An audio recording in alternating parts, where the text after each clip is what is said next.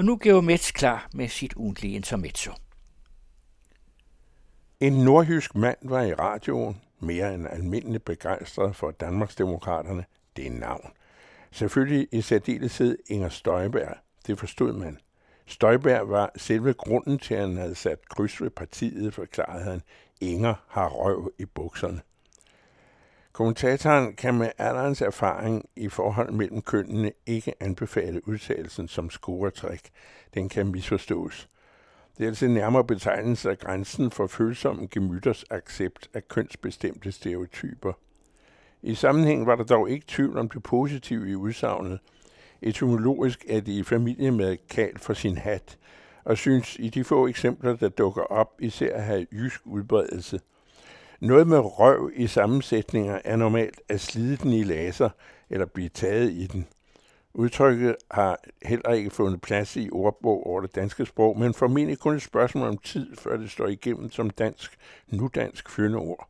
Den sygemeldte venstreformand brugte det faktisk om Socialdemokraterne i et læserbrev i 2018, hvor Ellemann ikke mente, at det parti havde RIB til at gennemføre deres egen integrationspolitik.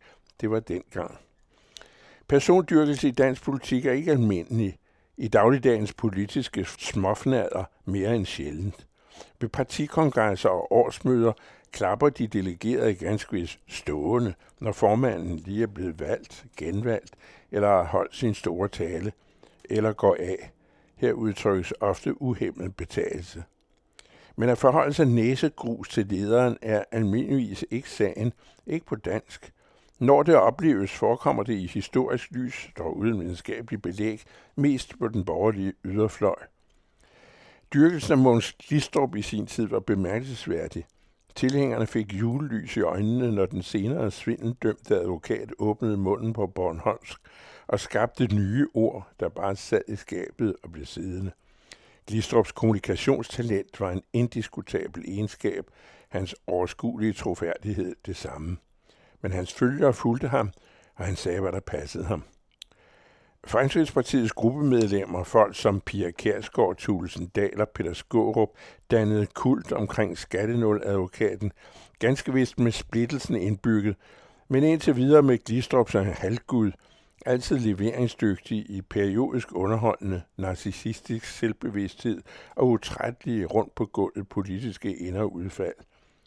Pia Kærsgaard blev senere mål for persondyrkelse, dog uden mindeværdig ordfornyelse, og mindre affektioneret, eftersom aflæggerpartiet Dansk Folkepartis nu tidligere leder og fortsatte magtfaktor som Skrabe Nøjke og Tante Gul og Grøn, hvis det ikke indbyder til andet og mere end tempereret hengivenhed i restpartiets indre liv. Her har Støjberg utvivlsomt den større følelsesmæssige x-faktor, som den gævede pige fra den rigtige ende af landet, hvor man siger det som det er, hvor en skovl er for pålydende, når det kan betale sig, og et ord kun er værdi, når det udtales på jysk. Særstatus har den nye partileder takket være sit martyrium marineret i spejlvendt retsfølelse. Hendes piger trækkes fortsat af stald, selvom der ikke var nogen og ingen overgreb påvistes. Tilbage stod kun en lovovertrædelse, den efterfølgende rigsret, dommen og straffen. Personkulten er i Støjbergs fald fundamentet i modviljen mod et hævdet konspirerende systems overgreb mod den person, der modigt på tværs handler alene og siden bliver den politiske korrektheds offer.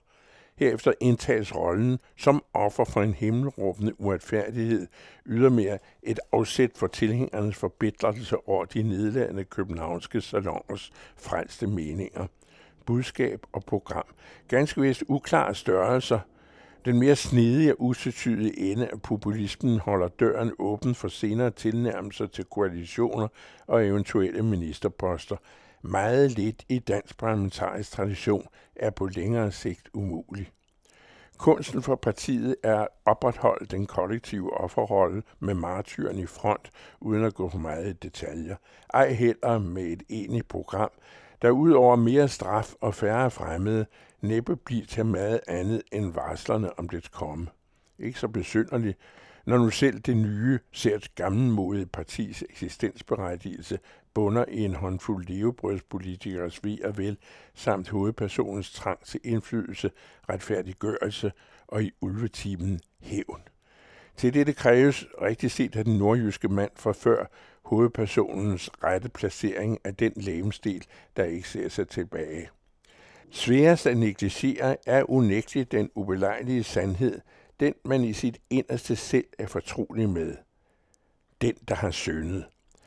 At fremstille sig i en og samme person som en mellemting mellem Skipper Clemen, Niels at fremstille sig i en og samme person som en mellemting mellem Skipper klimen, Niels Ebbesen, Holger Danske og Inger Støjberg med rød knold i nakken og røv i buks, er fornægtelsen af det ufornægtelige. Så længe man ikke konkretiserer sit eget og sit partis reelle indhold, et program, der vil at mærke heller ikke er for hånden, har man kun én mission ved sit navn alene. Intermezzo hver uge her på den anden radio og hver fredag til at læse i information.